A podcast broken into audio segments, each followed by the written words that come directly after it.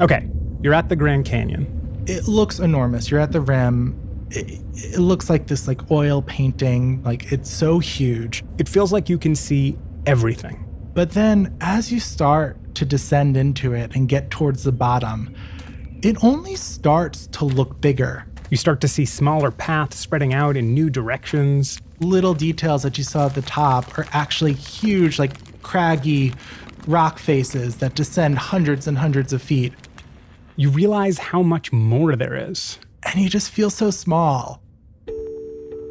I'm Noam Hassenfeld, and this is Unexplainable. It's a new science show about everything we don't know. It's not about the Grand Canyon, but it is about that feeling when you think you understand something and you realize there's just so much more, and you understand so little of it. Scientists feel like this too. I thought I knew what I was doing. What is this stuff? I genuinely want to know. I was terribly stupid. I was very confident. So much of science is still grappling with the unknown.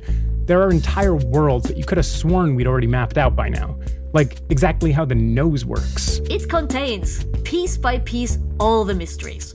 or what is going on deep inside the earth, Well, they didn't know. That was the whole problem. or why a ball of lightning might just appear in your kitchen. It crackles upwards, it crackles downwards, it's the size of a basketball, it is blazing blue white, like a diamond on a revenge kick.